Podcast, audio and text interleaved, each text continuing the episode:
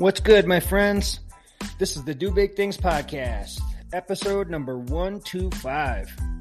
Get to know my man, Bam Garcia, on your run this week.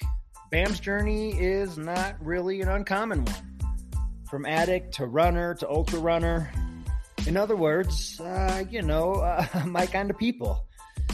Bam lives in Texas and runs all the local ultras there every year, including the Bandera 100K and Rocky Raccoon 100. And like a lot of folks, he's hoping to make it into Western States one of these years. Stay on the path, Bam. Keep putting those lottery tickets in. You're going to get there. Do big things, buddy.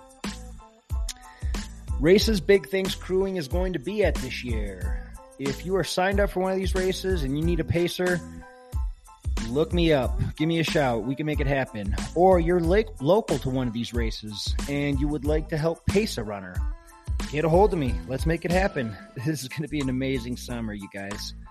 So here's the list. Cocodona 250, Silver Heels 100, Hard Rock 100, Leadville 100, Run Rabbit Run 100, Sangre de Cristo 1 and 200, and Moab 240. If you need a pacer or would like to pace at any of these events, hit me up. Let's make it happen. Let's get crazy. We want to thank our sponsors and supporters, Exoskin, and Athletic Brewing, and Alter Ego Running.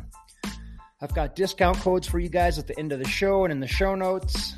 Remember, by supporting our sponsors, you are supporting this show.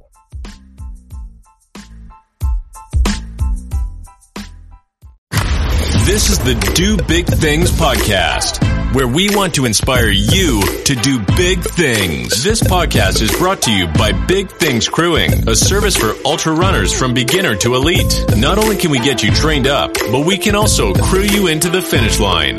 Find us at big-things-crewing.com. Now, here is your host, Adam McRoberts.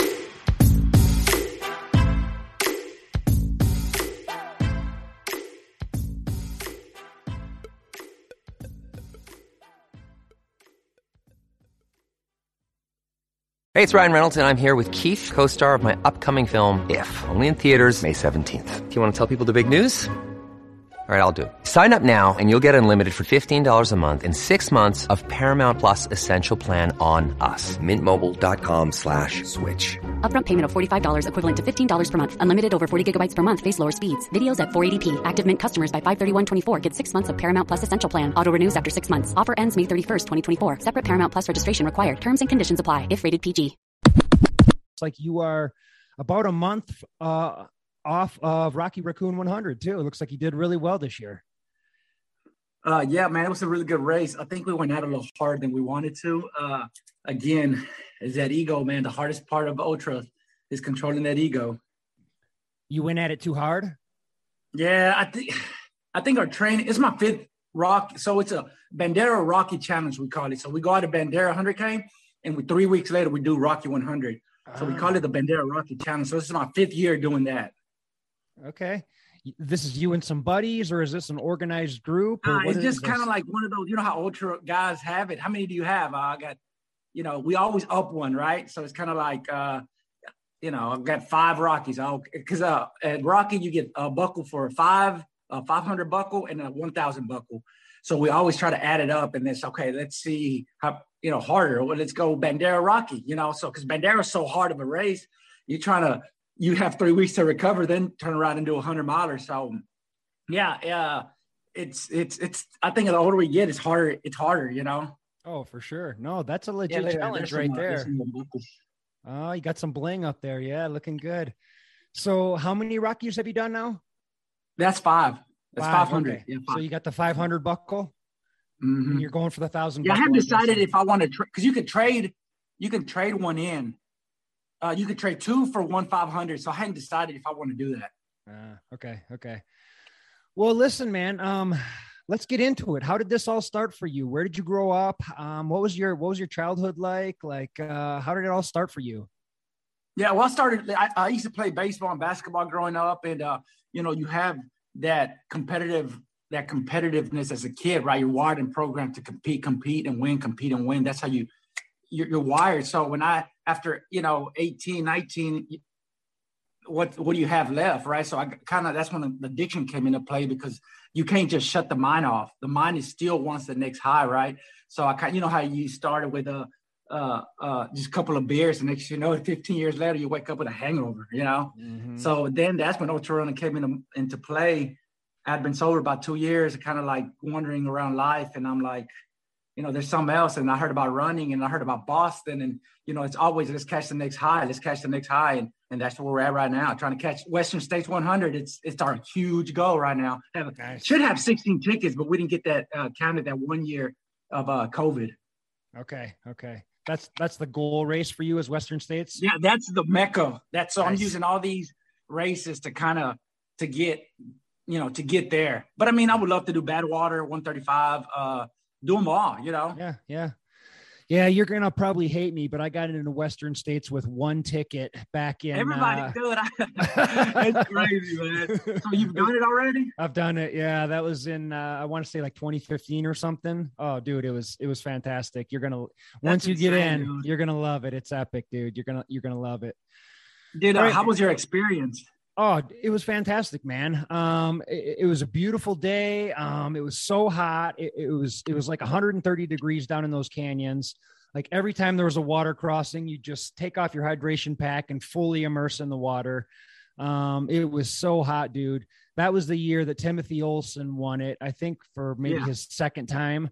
And, yeah, dude, I barely made it in under 24 hours. I made it like 20. Wow. It was like 2350. Yeah. But, just a, tremendous experience. One of those things that you'll never forget. So, good luck on getting in, and I'm looking forward to hearing about your experience too, man. Yeah. But, let's get into it from the beginning. You said that, you know, after you did some sports in school, and then afterwards it was kind of the addiction thing kind of kicked in. So like, what did that look like when you were really in the throes of your addiction, when you were really, really struggling? Was it just alcohol? Was it drugs as well? Like what was going on? Yeah, it was all alcohol. And I was going through 230 packs and an 18 pack of Corona in 7 days, and I would recover one day, and I would do it again, and they would just do it again. And that literally did for 15 years, man. Mm. And, you know, one day my wife just kind of came to me and said, if you take one more drink. And that was it. You know, I had to change, and I knew, and it was hard because when you're an addict, you can't just stop, you know, that's what you have. Yep. And that's 10 and a half years ago, 11, this Father's Day will be 11 years sober. So nice. It's nice. Yeah. Well, congrats, man. That's awesome. And it sounds like you and I are just wired the same way, man. I've had my struggles with alcohol in the past. When you decided it was time to quit, did you like go to any sort of a program or anything, or did you just cold turkey quit it on your own? Yeah, I just quit cold turkey. The first 6 months, it's hard. Like I tell people, like, you know, as an addict, you're willing to lose everything, you know? You can't, nothing really matters but that taste, that drink, and you feel like crap. But man, you have to, I always tell people, you have to have something worth fighting for and living for. And that was my family. That was the only thing that kept me going. Mm. And but at those moments you fight every day. When people tell you today, just don't worry about tomorrow, just today, right now, this moment. And I think that comes into play in ultra marathons, because when you're in those deep holes, those dark moments in those, you know, mile 80, mile 90, and you're like, man, I don't know if I can go on. You know, I had a tough 50, K at Bandera 32, a bonk really hard. So it's two loops of 50K.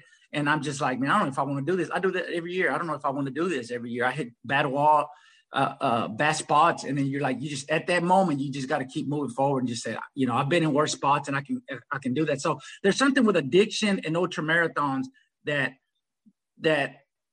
I haven't figured it out yet. Why are addicts the best ultra runners, right? I think it's because they've hit so many lows and they've been in the worst spots that we're like, this is nothing. We just got to keep walking forward. And I think that's life. Just keep walking forward, you know? Yeah. Yeah. Just one foot in front of the other, man. It's just, it's a constant grind, but, all right, man. So, and I think your might've cut out for a second there, but you said that your wife came to you and said, that she wants you to quit drinking. So your wife kind of came to you and gave you an ultimatum. So, like, where were you working at the time? I think you live in Texas now. Were you living in Texas then? I'm just trying to paint a picture here and see what. Yeah. Yeah. I've been in the same neighborhood for 15 years. Yeah. I dropped for UPS, and it was just, I just think when you're young, you're stressed out. You know, you're a young father. You have everything on you. You don't know how to release. You don't know how to communicate. You don't know. So that's how that was our out, you know, and alcohol was my out. That was kind of like my relaxation. And, yeah, it was just one day. I mean, and she was for real. She didn't play around. She said, one more drink, I'm out. And I could see it in her eyes.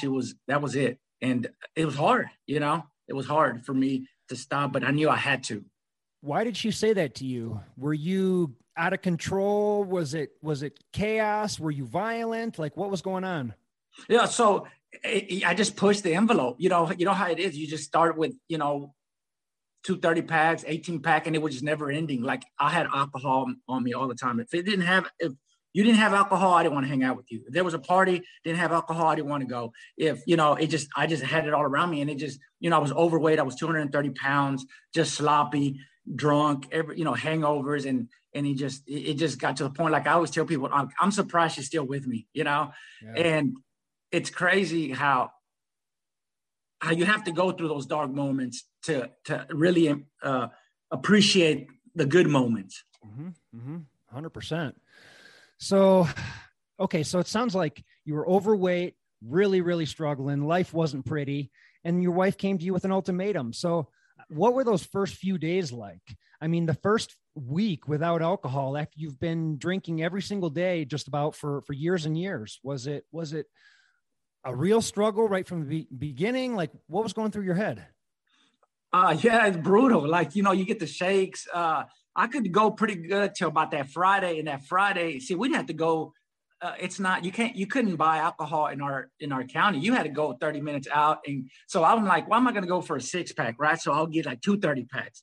So that was the hardest of Friday. If I can get through Friday and just reset, it's crazy how the mind just resets. Right. Yeah. And I'm like, let me just get through Friday to Saturday. And I don't have to worry about it. And that was it. That was my little struggles that Friday. It's like those little triggers. And as long as I get through over that Friday, and it was, for some reason it was that Friday, it was that last drive that my body was so used to going that I just had to just break that little cycle and just break the cycle and overcome that little cycle. And it's crazy how our minds, how we're programmed.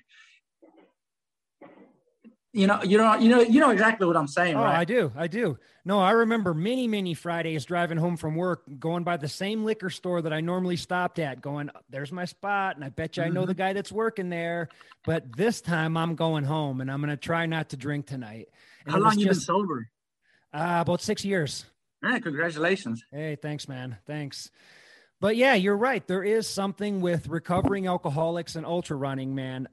And I don't know exactly what it is either. It's like back when we were using, we would get so messed up. And so you're in the adjectives they use for it is wrecked, destroyed, trashed, plowed, trashed.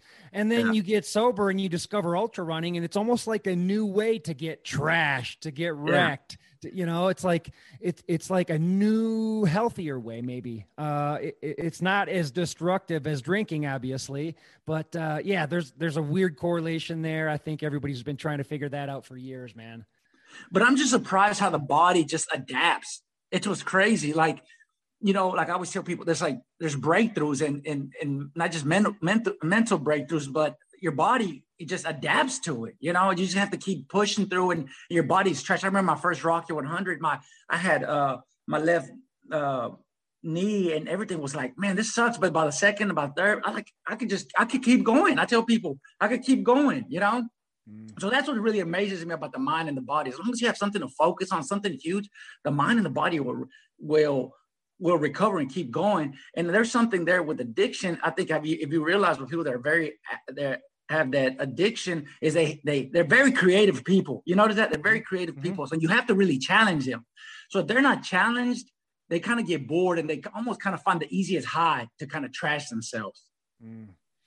Meaning like junk food or soda or something like that. Is that what you're saying? Yeah, anything that's easy high, anything, it's kind of like, they almost kind of get comfortable with life, and they're not challenged. And I think with us, like right now, I'm looking at 6-7 months already ahead. Like I've got a Wisconsin 50 miler in May, Habanero 100. The Habanero 100, he gives you your money back if you sub a 24 hour. That's how hard that 100 is. Whoa. And yeah, and then Cactus 100, which is an unsupportive race at Bandera. You drop your food and then you just go out for 100 miles. Mm. So my mind's already excited about my whole year plan, right? Mm-hmm. And I think that's something about the addicts. You have to really challenge them. And I think, like, if I'm not challenged, if people don't challenge me, I get bored. You see what I'm saying? Yeah. So there's something about ultra running that we hadn't figured out yet that I love. I absolutely love about it. Yeah. Yeah. Me too, man. And it sounds like it's the drive that's motivating you. It's the next race that's motivating you to get out the door every day and train. I'm just curious, like, as a recovering addict, like, what would happen to you if there wasn't a race to train for, or God forbid you were injured and you couldn't train for 6 months? Like, how do you handle that sort of pressure? You know, one thing that I have learned that I really love, now I'm at a point that I've been slow for so long that I have so much joy. Running brings so much joy to me that I like to give it back, right? Like, I could see the whole race in my head, and I could see numbers. I could see heart rate numbers, and I could see, like, mile 60, 70. Look, you're not burning any fuel. You see what I'm saying? Like, you need to get some fuel in there. And I think giving back has really brought a lot of joy to me. So if something ever happened to me, just giving back to somebody, that, I think that's where it's at. That's like, there's always something about giving back. Yeah. And you're doing coaching now, is that right? Yeah. Yeah. So one thing, have you noticed that from 100K to 100 mile, it's a very small, only a few people can, there's something about my 80 to 100, right? So it's getting there and learning everything you can out of there and just trying to help people get through it, you know, and try, you know, I think 100 milers, we identify hard. So we stop, we don't ever try. So I always tell people, don't identify my 80 to 100 as hard, just new, just keep pushing yourself out there. Don't worry about DNS. Don't worry about anything. Just push yourself through that threshold and just gather information and come back. We'll figure it out as we go. So there's something about the mind. There's something about having somebody that's been there enough that you can quiet the mind. There's something about the mind that I really, really love, you know? Yeah. It's the most powerful tool we have, right? Yeah. Yeah, man. How did you hear of ultramarathons?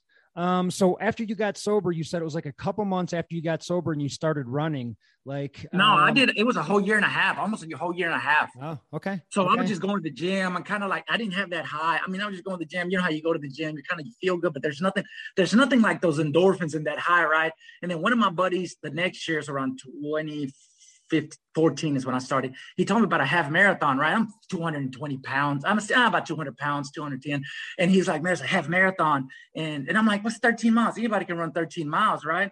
And so I didn't train. I just went out there and just ran as hard as I could. I ran a 137. That was it. I won my age group and it was over. Like, it was as high that I've ever had. And I'm going to work and I'm telling all my friends, I just ran a half marathon. And they're looking at me like, this dude. And then I'm telling, so one of my friends said, what are you going to do? Go to Boston next? And I'm like, yeah, why not? How could it be so hard? And they laughed at me. I mean, these guys literally laughed in my face. And I'm like, I had so much, I was a little aggravated, a little pissed that I said, I'm going to do it in 1 year. And in 1 year, the next year, 2017, I was in Boston Marathon. And I ran a 2:53 that year. Whoa. Okay. And that's just the way we're built. Like, we're built to just jump and just go, like, hit the ground running. You just go. Like, I don't ask questions. We figure it out as we go. And that's how it was with the 100 milers or the 100Ks. And same thing with that, my first 100K. People said, man, because I did Cowtown 50 after Boston, doing 3 Bostons. I did Cowtown 50K, and I ran like a 3:37. So it's like a 6:45 pace through 32 miles. And they told me, oh, that's not really an ultra run. You really have to go into the ultra world. Like, and I said, well, what's the hardest ultra marathon? They said, Habanero 100. So I went out there and did that 100K that same year. And I ended up winning that 100K. And that's how I was wired. I just go, you just go. I don't worry about anything. I don't try to label success and failure, nothing. I just go. And that is my only DNF. So that's where I learned about the ego and about, the ego. That was like, okay, now there's something else about it when you step from the 100K distance to the 100K miler, because I went in there without anything and I just jumped into the 100 miler, and it was my first DNF. my only injury in 5 years in the ultra world. And I said, oh, that's what they're talking about, the ego, you know? So now at the beginning of it, that's what we created. Bam. Bam is Badass Mexican. So that's really not my name. That's my ego that I have to control when he wants to tell me, hey, let's go have a drink. Hey, let's go out with buddies. That's my ego. So I have to control my ego. Say, hey, chill out, dude. Hey, chill out. Let me enjoy this race, you know? And it's hard. That's the hardest thing is to control your ego. So hard. Yeah. Oh, yeah. Yeah. So that's what we're at now is trying to, still to this day, trying to control the ego. Isn't that funny? Me too. How old are you? 43.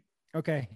Yeah. I'm 47. And same thing here, man. It's like, yeah, eventually it took all these years to get sober. And then I'm still trying to work on that ego, man. And I guess it's that's so just hard, but those 100 models, they'll humble you, you know? Oh, for sure. They will humble you. There's one guy that was at Rocky 100. He has the most 100. I think he's number 2 in the world. He's got like 300 plus 100s, right? And he passes me, you know, and he's just like older. He's just like, wah, wah, wah, and just going sideways. He does the sideways because he's been pushing his body for so long. And I'm like, why do you do this, dude? You know, I'm at 7, right? And he's like 300. And he's kind of just smiled and he just kept going. You know, I think we all have to have our why that keeps us going, you know, and understand the ego. As long as we understand our why and understand the ego, I think you can go forever. Well, that's a good point, man. What is your why? What do you tell yourself at mile 90 when it's really hard out there?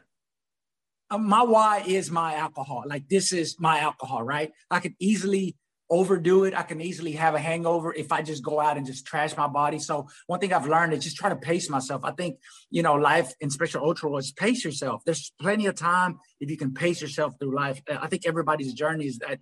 Just like 100-miler, if you go out too hard, we went out hard. You know, the first loop at Rocky, we went out hard. And it's hard to say, just pace yourself. Life is about pacing yourself. I want to do this when I'm 80 years old, you know? So just pace yourself. And that's my why, is that I just don't want to overdo it. I don't want to get burned out. I love it. I'm passionate about the ultra world. There's something about seeing people suffer and everybody's feeling the same pain together. Like, there's something about that, right? Like, we're all going through it together, and we encourage each other. That's one thing that the pavement world is not there. It doesn't have. They're so competitive, where in the ultra world, we want everybody to succeed. We want everybody to overcome the struggle that we're going through at that moment. And I always tell people, you know, when I'm hurting, they're hurting. And I'm just like, you pay for this. You pay for this. Mm-hmm. You pay for this moment. Remember, you pay some good money for this moment. Don't let it go to waste. Keep pushing forward. And just, you know, and that's what it's all about. Just keep pushing forward, one step in front of the other. Yeah. Yeah. You said you've only had one DNF? Yeah, one DNF. That Habanero 100, my first 100 at Habanero, I DNF'd it. And I was overtrained. I was running 100-mile weeks. I walked 40, 50 miles at UPS already. So I was doing 150-mile weeks and probably not eating enough. And, you know, I always tell people, that's how you learn. It's not failure. It's you learn. You just got to keep moving. And I'm still to this day, I don't know anything. That's what I tell people. I don't know anything. But that's how you learn, is when you go into a situation saying, you know, I'm here to learn. And you learn more when you do that, instead of the ego saying, oh, I got this. But it's so hard, right? Because that's the hardest part, is that ego part. Yes, sir. But that was your first 100-miler. So the DNF is sort of understandable. So you were overtrained going into it, or you had an injury, or what actually caused the DNF? Yeah, so I was overtraining myself. I was digging myself a hole, and that's what caused that runner's knee. I usually run about, I like being about 172. That's just the way I'll run the strongest at 172 pounds, and I was down to 160. I mean, I had, my legs were toothpicks. My quads, I don't know what it is, but it's hard for me to keep quads. So if I'm not doing the strength work for the quads, and it's just like overnight, it was like this. On my runner scene, I couldn't run. And I was like, well, I'm just going to go and see. I knew I was going to DNF. I just wanted to see how far I could go with that pain. And it was 62 miles. And the race director said, you know, you can get your buckle 62 miles. And I told him, no, I didn't sign up for the 62, for the 100K. I signed up for the 100-miler. And because that shut the ego off, right? That was a learning experience. It said, no, that did not work. Let me try something else. And it's always, you just got to keep trying until you find that puzzle. I always tell people, you have to see your future like a puzzle of 1,000, 2,000 pieces, and you're missing one, and you got to put it together. You got to keep putting it together until you find that puzzle that in your vision. You have to have a vision of your life. You see what I'm saying? And that was that puzzle that I have to find, and keep finding puzzles for it until I put that whole Western States 100 in my mind. Yeah. What happens after Western States? Do you look at goals like, 5 years down the road, 10 years down the road? Like, what do you want to be doing later in life? Are you still going to be running ultras? Yeah. I'm trying to, I try to take it. I tell you the truth, I haven't even thought about that, but I would like to get like a Badwater, some Leadvilles. I think there's the possibilities are endless. I have about 8 good years at UPS, and I think the ultra world, as long as you have a purpose in life, you can go forever. That's what I always tell people. And especially as a male, finding your purpose in life, I think you can go forever. And with ultra marathons, there's always something going on. So, like I said, one day, if I can't do it, always giving back. It's giving back the gift that I have. 'Cause there is something there. I always tell people, maybe I have a gift, maybe I don't, but it's always, you can't shortchange yourself. You always got to keep trying. And in my situation, just giving back to what has given my life. Like, without ultra running, I'll probably be dead. Yeah. I mean, I think about that sometimes, like, where would I be without ultra running? And like, it seems to be a big part of your identity. So where would you be without ultra running? A sober guy with no passions, or like, where would you be right now? Probably dead. Well, no, I don't know. Like, I don't know. Like, I don't even want to think like that. Yeah. I don't know. I'll tell you the truth. I don't know. Yeah. I don't know. I don't even, but it's like, people always say you control your destiny, as your destiny's already, it's already planned. So it's kind of like, I think it's already planned. I think we have to go through those struggles, and I think we have to, and that's what, but we have to choose our struggle, and I think that's, hopefully my story can help somebody that right now that doesn't believe that can even try 100-miler. It's like, don't even try 100-miler. Just do what you can. Just do what you can. Right. And I just think that maybe my story can help somebody just start. Yeah. Yeah. That's it. And starting is the hard part, putting your shoes on for the first time, going out for that half-mile run, that's the hardest part right there. And then the month that precedes that's the hardest part. And then eventually, once you get some momentum, it starts to get a little bit easier. But what keeps bringing you back to Rocky Raccoon? Is it just that it's close to home for you? That, but it's my birthday weekend. So it's how I celebrate being sober. Ah, okay. It's your sobriety birthday. Yeah. So it's kind of like my wife is just go and just enjoy your birthday. We would get trashed. I would spend $200-$300 on alcohol and invite everybody. And just, it's crazy that we celebrate big, birthdays and stuff, but we don't remember them. Right. So I always try to remind myself, Rocky 100 is that it's my birthday, to remind myself that moment. And you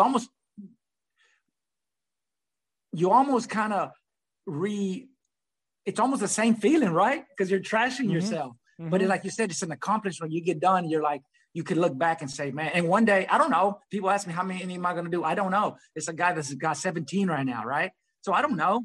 I really don't know. I'm going to keep going until it doesn't challenge me. Yeah. Yeah. Do you have any interest in any of the other races besides Western States? You said that's a big goal for you. What about Badwater? What about Leadville? What about some of these 200-mile races? Are those on your list? Okay, so I try to stay away from the internet because my addictive personality there's some Arizona. Arizona has some badass races over there. I'm kind of looking at and just I have to. So one thing I've learned is that I have to focus on one thing and then adapt to it. So right now it's trying to get adapted to Bandera, Rocky. Now we got Wisconsin, Habanero, Cactus. Now we can adapt to that. Then I can move up. It's adaptation. Our body just adapts to whatever we do, right? Mm-hmm. That's what's all about. So I'm trying to adapt there. And then kind of one of my coaches was like, you're ready to go to the 200-miler, which I know I am, but I'm not ready to make that move yet. And yeah, I think that's my distance. Tell you the truth. I think my distance is the 200, the 200 plus mileage. And like the last man standing, I know I'd be good for that, but it's like addiction. I just don't want to I don't want to either get burned out or get hurt or, I'm trying to pace myself throughout. Yeah. Yeah. That makes sense. That's a good approach. Which race are you doing in Wisconsin? Yeah. Ice Age 50. Oh, nice. I've done that race. You're going to like it, dude. Yeah. It's a tough 50. That's where I lived. I lived in Wisconsin for years. And so that was like a backyard race for me. It's a great race, man. The whole thing is going to be rolling hills. You're going to have a few bigger climbs than others, but the whole thing is rolling. But it's an out and back, right? I guess for the most part, it's pretty much out and back. Yeah. Yeah. But it's a beautiful race, man. You're going to dig it. Why did you choose Ice Age? One of my buddies lives down there in Minnesota, and they've done it a couple of times, and they've been trying to get me out there. And I just hear how beautiful it is. And I think the 50-mile distance is the perfect distance, you know? So too. Yeah. Yeah. It's just like, you can go out hard and you can suffer for 50 miles. And then you can say, okay, I'm done. So and you're done. You know, with the 100K, it's like, okay, I got a little bit more. Okay, I'm done. The 100-miler is just, it's another ball game. Yeah. 100 miles is going to take a day or a weekend, or yeah, it's another world for sure. 50-mile, you can go out there, run hard, and be done while it's still light out in the same day. Yeah, yeah. It's like, oh, okay, I can still get home tonight. This is nice. Yeah. Well, so what other races are some of your big goals, or don't really think that far ahead?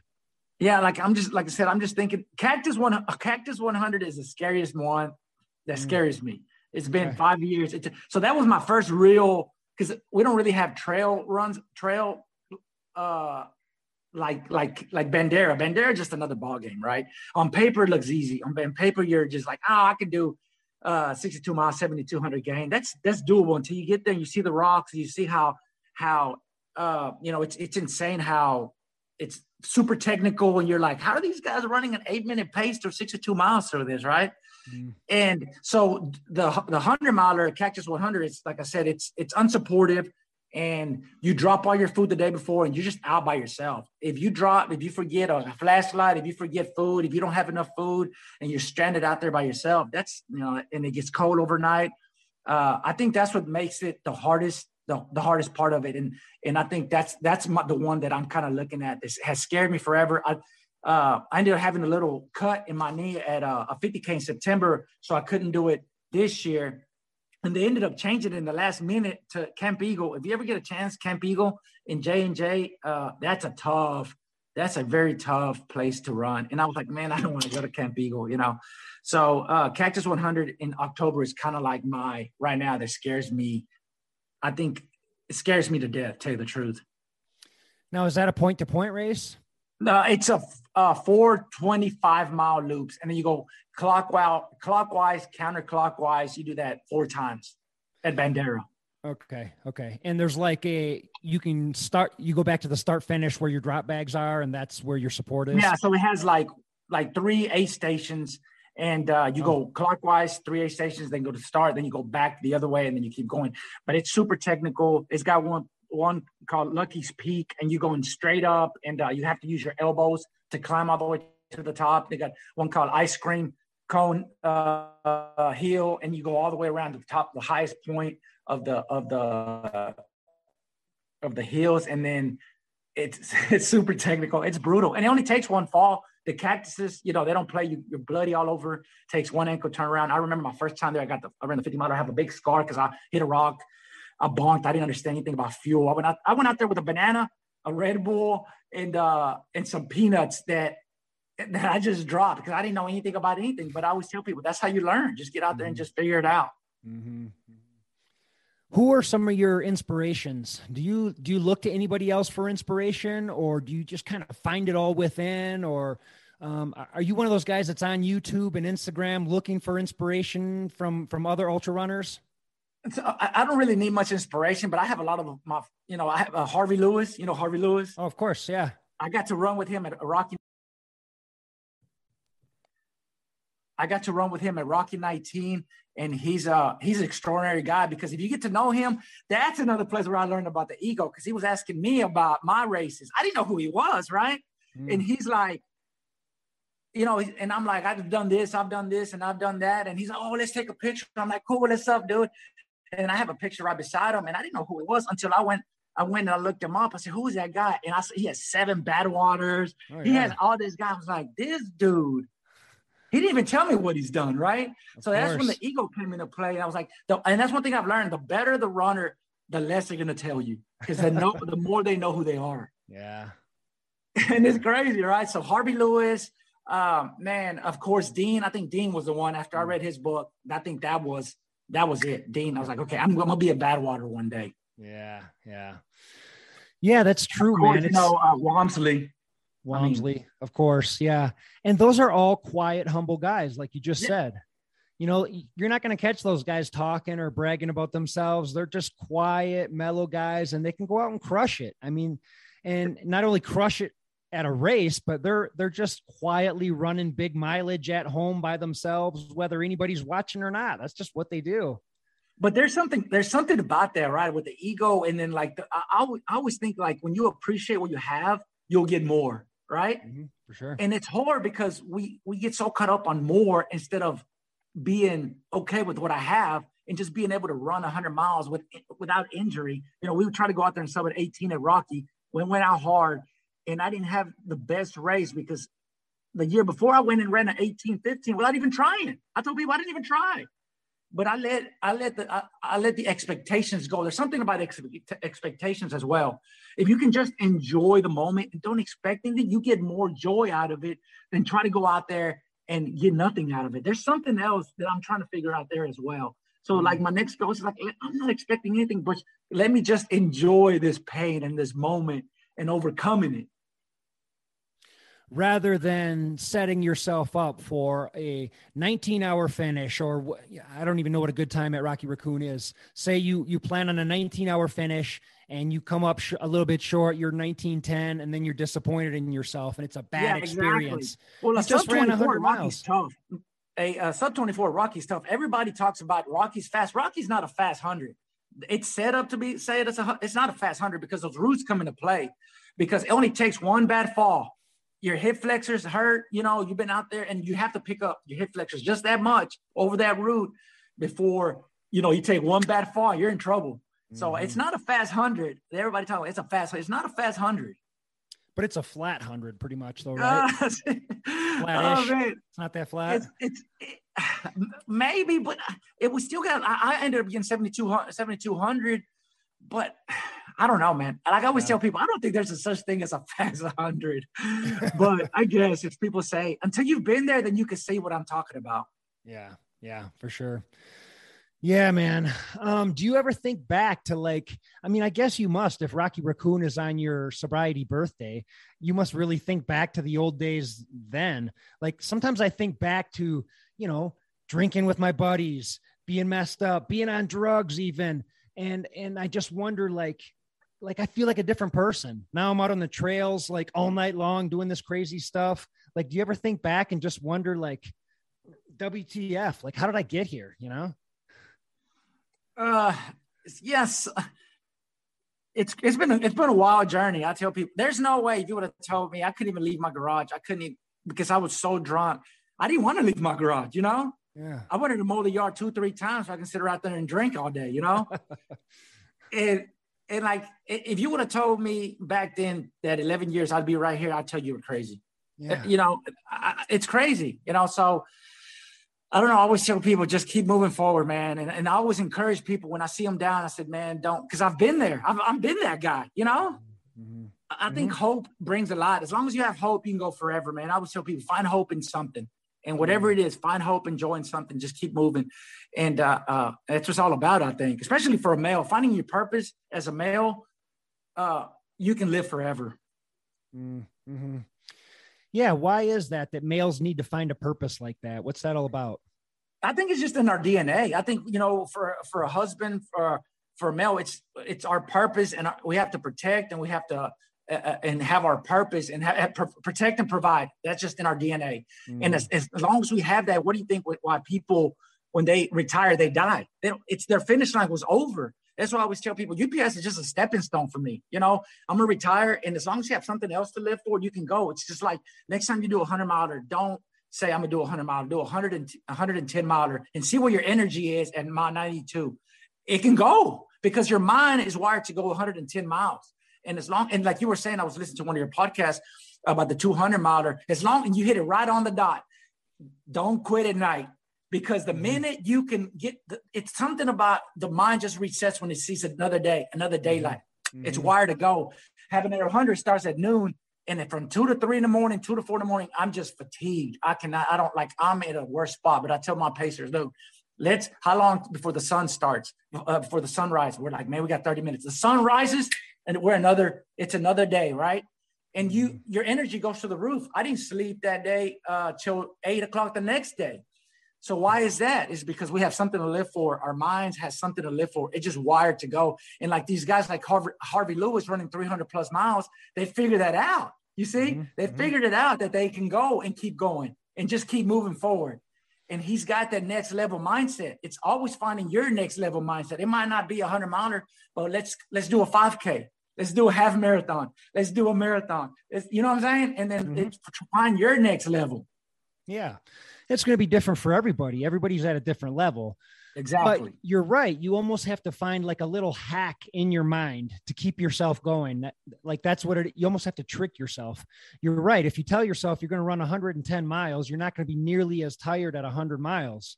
If I go out and tell myself I'm going to run 26 miles today, I start getting tired at like mile 18 or 20. But if I tell myself I'm going to go out and run 100 kilometers today, 62 miles, I don't get tired till like mile 40, 45, you know. Ain't that crazy? I don't know how that works. You know, and that's what think about it. You know, I call it the ultra mindset, man, trying to reprogram the mind. The question is, can you teach the ultra mindset? That's the question. You know, I always tell people you have to have five things. You have to have the mind, the heart, the lungs, the gut, and the why. You have to have it all together. If one is off, you go into that race and you're doubting yourself, or your heart's not there, or your gut's not there, or your lungs aren't there, your why's not there, something's not there. You're going to have a hard time out there. You might be able to gut it out.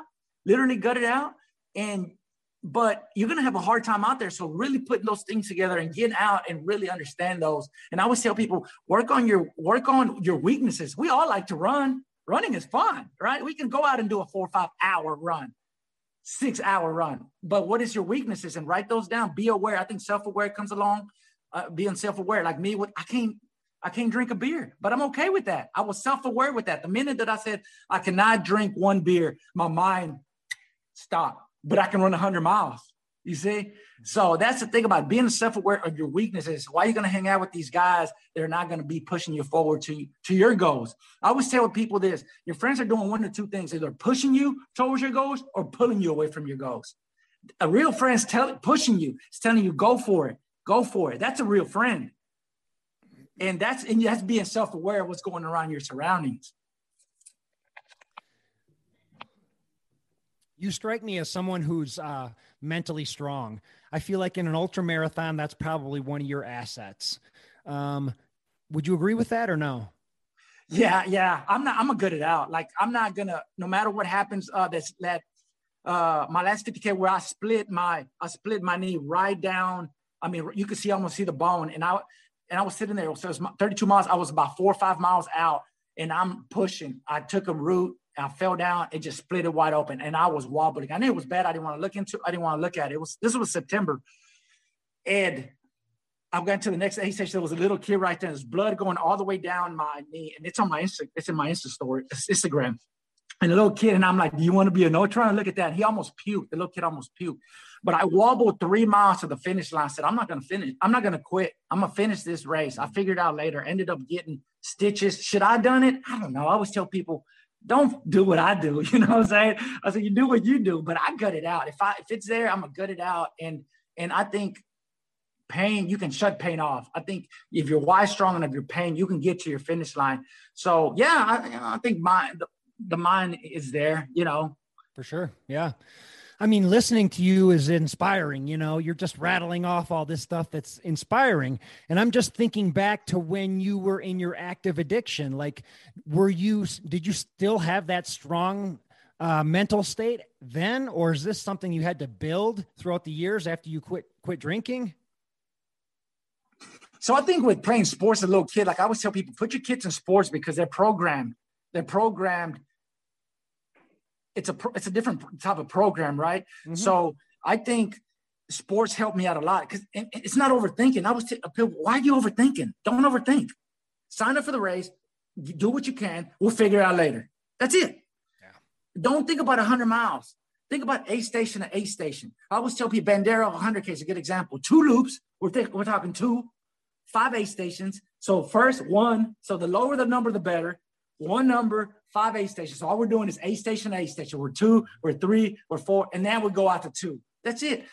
Shut the mind off. repro now. And so when I was a young kid, my coach said, why are you overthinking? I used to play baseball. Put the ball and play. That's it. Put the ball and play. Don't overthink. If you think you're going to strike out, you're going to strike out. Don't think about negative stuff. Put the ball in play. So now when I go into a race, I'm like, okay, don't overthink. Let's start a watch. Let's have a good time. Let's just enjoy the moment, A station to A station. Got it. So you're just living in the present moment. You're not worried about what's going to happen 10 miles down the road. You're just like, all right, let's have a good time here, right now. And that's so hard to do because we don't do that enough, right? It's just like, can we right now, let me just enjoy this pain, right? Like this is like, it goes back to you paid good money for this. Yeah. This bonky feeling. All I have to do is put some food in me. That's it. You know, put some food in me and this pain will go, whatever it is, uncomfortableness, and it's going to be okay. And then I always tell people, it's always going to get harder than it gets easier. It gets harder than it gets easier. It gets harder than it gets easier. That's and true. I think the more you can do that, the more you can adapt, the more you can. Now, when I go to Habanero 100, I mean, it's 110 degrees. The race starts at noon. It's 16 loops of a 10K in a cattle ranch of sand. There'll be 64 people start and only 26 people will finish. 3 will get their money back. Only 3 will sub a 24, right? Okay. And the one thing you always hear people say, I will never be here again. And that's one thing I've said, no, I love it. Let's do this again, right? Because you got to keep putting yourself in those situations to struggle and become stronger and struggle and become strong. Now, when you come to real life, you're like, why am I worried about this? It's out of my control. I can't worry about this. Mm-hmm. So that's one thing that ultra marathons have taught me. It's like, I can only worry about what I can control. And if it's out of my control, why am I worried about it? Yeah. You mentioned that you work at UPS. I worked at FedEx for a number of years, so I understand the job really well. And, but it's also tough to work that particular job and then train after hours. Talk about that for a minute. Working at UPS 40, 50, Christmas time, you're working 60 hours. And then afterwards you come home and train. What's that like? How difficult is that? Or am I just a big brutal, pussy? Especially maybe during Christmas time, I have that Bandera Rocky challenge. It's brutal. It just depends on, you know, it depends on how they hammer you. And you know, I wish I could tell you that they want me to succeed. They're not worried about my goals, or you know, they're worried about their numbers. You know, so right. You know, and I think when I hit that my lowest low, I call it my lowest low in ultra running was 2017, 18. I mean, I was overtrained. I was underweight. I was skinny fat. I had to make a really adrenal fatigue. I had to make a really tough decision. It's like, hey, whatever I'm doing right now is not working. I have to change one thing. And I think that's, I was just working so much and then waking up at 4 a.m, trying to run with the group. And I was like, I have to find time. I have to find sleep. I have to put better food in me. And the minute I kind of figure out, oh, I have a little gap between when I drop my kids off and I go to work and I can do an hour run right there. And I slept an hour and a half more. It was like a game changer. Boom. And I was like, it was a whole different ballgame. I put on weight. I felt better. My energy was back to the top. And I was like, there it is. But you have to go through those tough moments to understand that it's not working. And I always tell people, just keep figuring it out. Keep putting those puzzles together to figure out what works for you. And everybody's different, you know? Yeah. Some people can thrive on 120-mile weeks, week after week. And other people like myself don't do so well with high mileage. You know, give me a 60, 70-mile week and I'm feeling pretty fit. And that's really all I need. How many miles a week do you run? Well, right now, 0. I've been rehabbing an injury for a few months. I've had plantar fasciitis for a little while. So I put a couple hundred miles on the bike trainer this week, though. Oh, yeah, plantar fasciitis. Yeah, that's tough, man. That sucks. How about you? What's your weekly mileage normally look like? You know, I think I'm strong right around 50 miles. I think I've noticed that I'm pretty strong at 50 miles because, you know, walking, I walk 15 miles at UPS. So you add, you know, you think about it, you add 5-6 miles.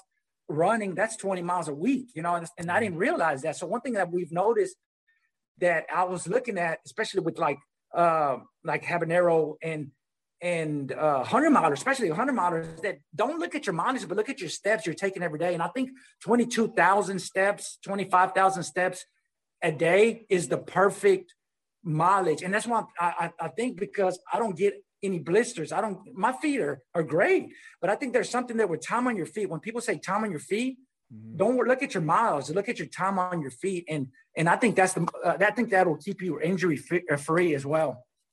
Well, that's what I'm saying with your job. You're putting you got a lot of time on your feet. You're in and out of that truck. You're carrying heavy boxes. You're up and down stairs. That's all good training for ultra. So I don't think you need to cram 100 miles a week on top of the job that you're doing, because you're already putting in, you know, say you work a 40-hour week, probably 20 of those hours are good training for an ultra. Yeah. And I always joke with people. I always say, I don't know if UPS has made me a good ultra runner, as ultra runner made me a good UPS driver. I hadn't figured it out yet. Yeah. Right. It's true. Like there's something there, you know? Yeah. Yeah. 100%. Do you have a website or anything for your coaching? How do people find you? That's something we're building on right now. You know, I'll be honest with you, man. I think the first couple of years, you know, I kind of was like, I didn't realize what I had. Right.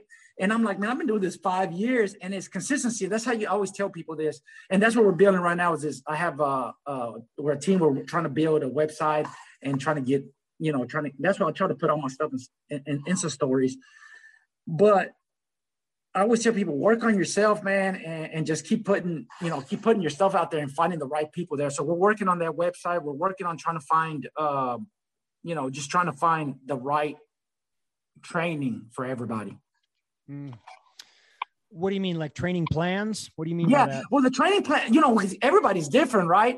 Yeah. So like, I think self-awareness and trying to find the, like I said, a female male is a whole different person. 2, 3 kids, a whole different person. How many hours are you working is a whole different person. So one thing I learned about working with people is that you have to really get to know people, you know? Oh, yeah. I can give you a plan, but that doesn't mean that might put you in a hole, right? Mm-hmm. So a lot of times it's really get to know the person, how their energy. So I like Marco Poloing people. I like one-on-one. How do they feel? How do they talk after the runs?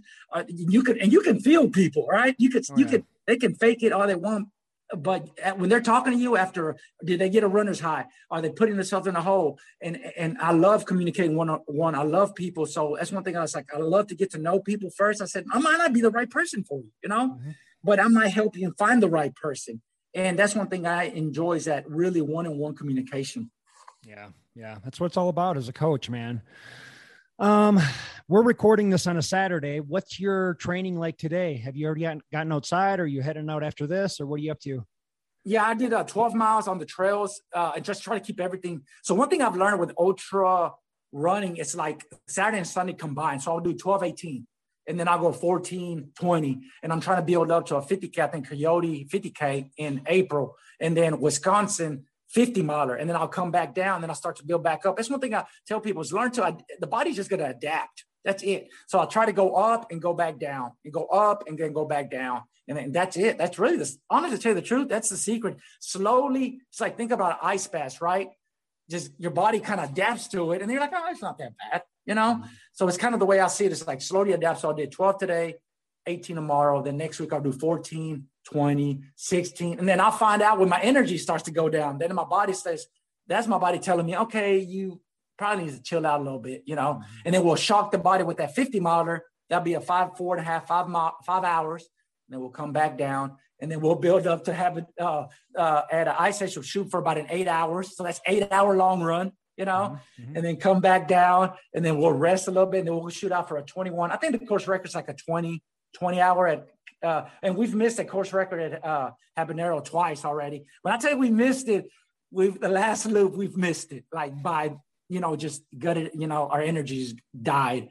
So I think we might go for that course record. And again, there goes the ego, right? Or we might just enjoy being out there, just another finish. For sure. Right on, dude. Well, I like everything you stand for. I like what you're doing. You ever come to Colorado, man, look me up. We go out to Leadville every single year and help people get into the finish line by, you know, crewing, pacing, whatever, man. So you ever come out this way, look me up. But it was a pleasure talking to you, man. You're an inspiration. Just keep doing what you're doing, brother.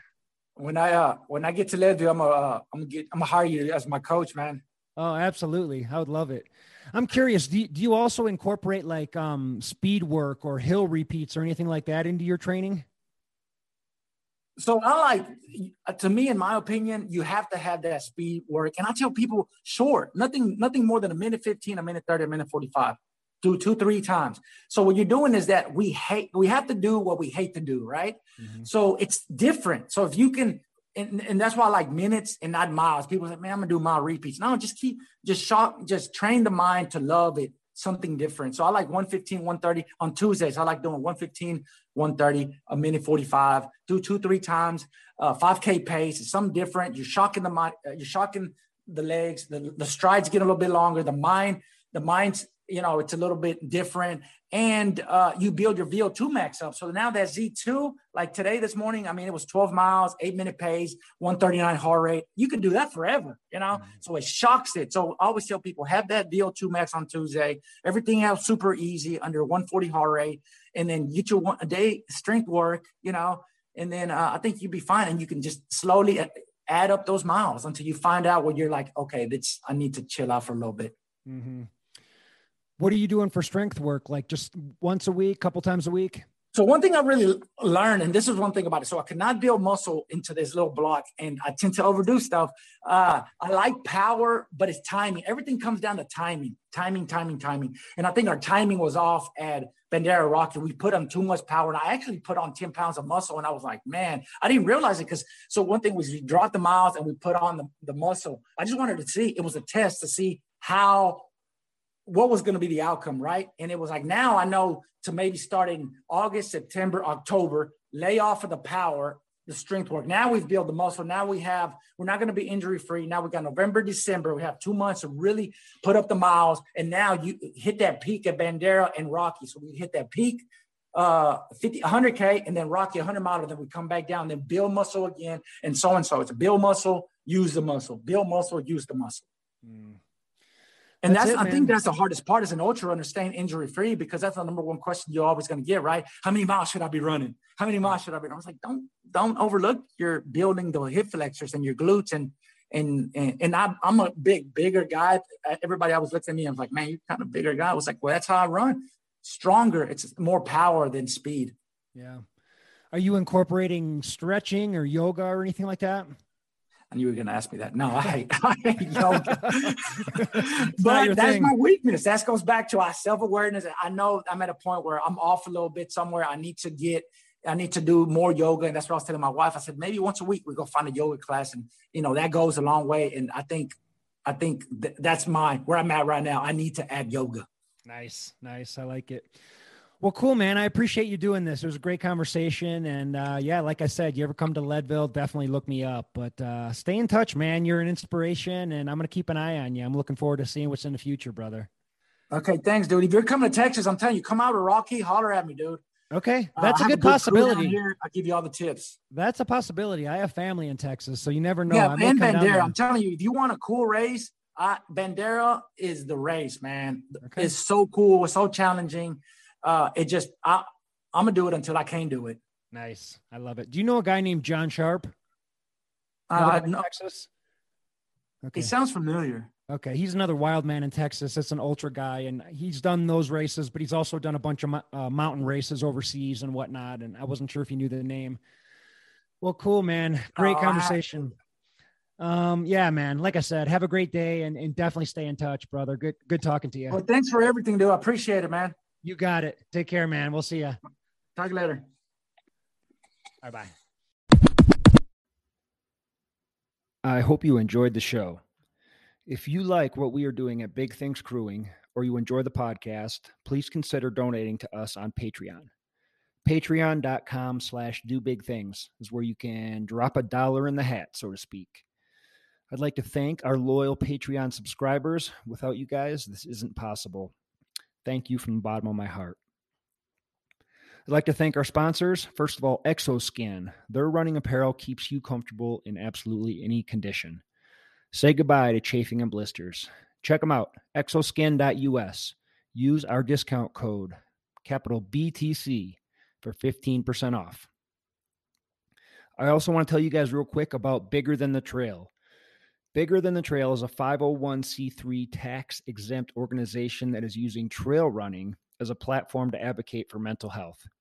If you've ever thought about getting therapy but aren't in the position where you can afford it or you don't have insurance, Bigger Than the Trail offers you free therapy for 3 months. Yes, you got it. I said it. You heard it right. I couldn't love what these guys are doing more. I signed up for it. It was quick. It was easy. Within 48 hours, I had a therapist that met all my pre-requirements. It was all matched up with me and met my personal criteria. And I met with her every week for, I don't know, a couple months. And, I met with her until I felt a little bit better. And, I'm trying this thing. You guys should try this thing. And, we can all do it together. Look up Bigger Than the Trail. Sign up for the services, and let's do the small things in life that eventually lead us to doing the big things. Let them know we sent you. Also, we want to thank Alter Ego Running. They make premium performance hats. Everyone needs a good lid or two when you're out running on an epic adventure. These hats should be your go-to on everyday runs, epic adventures, and just cruising around town. Check out Alter Ego Running. Use our promo code all caps, do big things, and that's for 20% off. Last but not least, this podcast is brought to you by Athletic Brewing, the finest non-alcoholic craft beer in the market. Check out athleticbrewing.com and use my discount code, McRobertsA20, all caps, for 20% off the finest non-alcoholic beer around. Enjoy the taste without the hangover. Remember, guys, life is short. Do big things, baby. Pedro, take us for a run.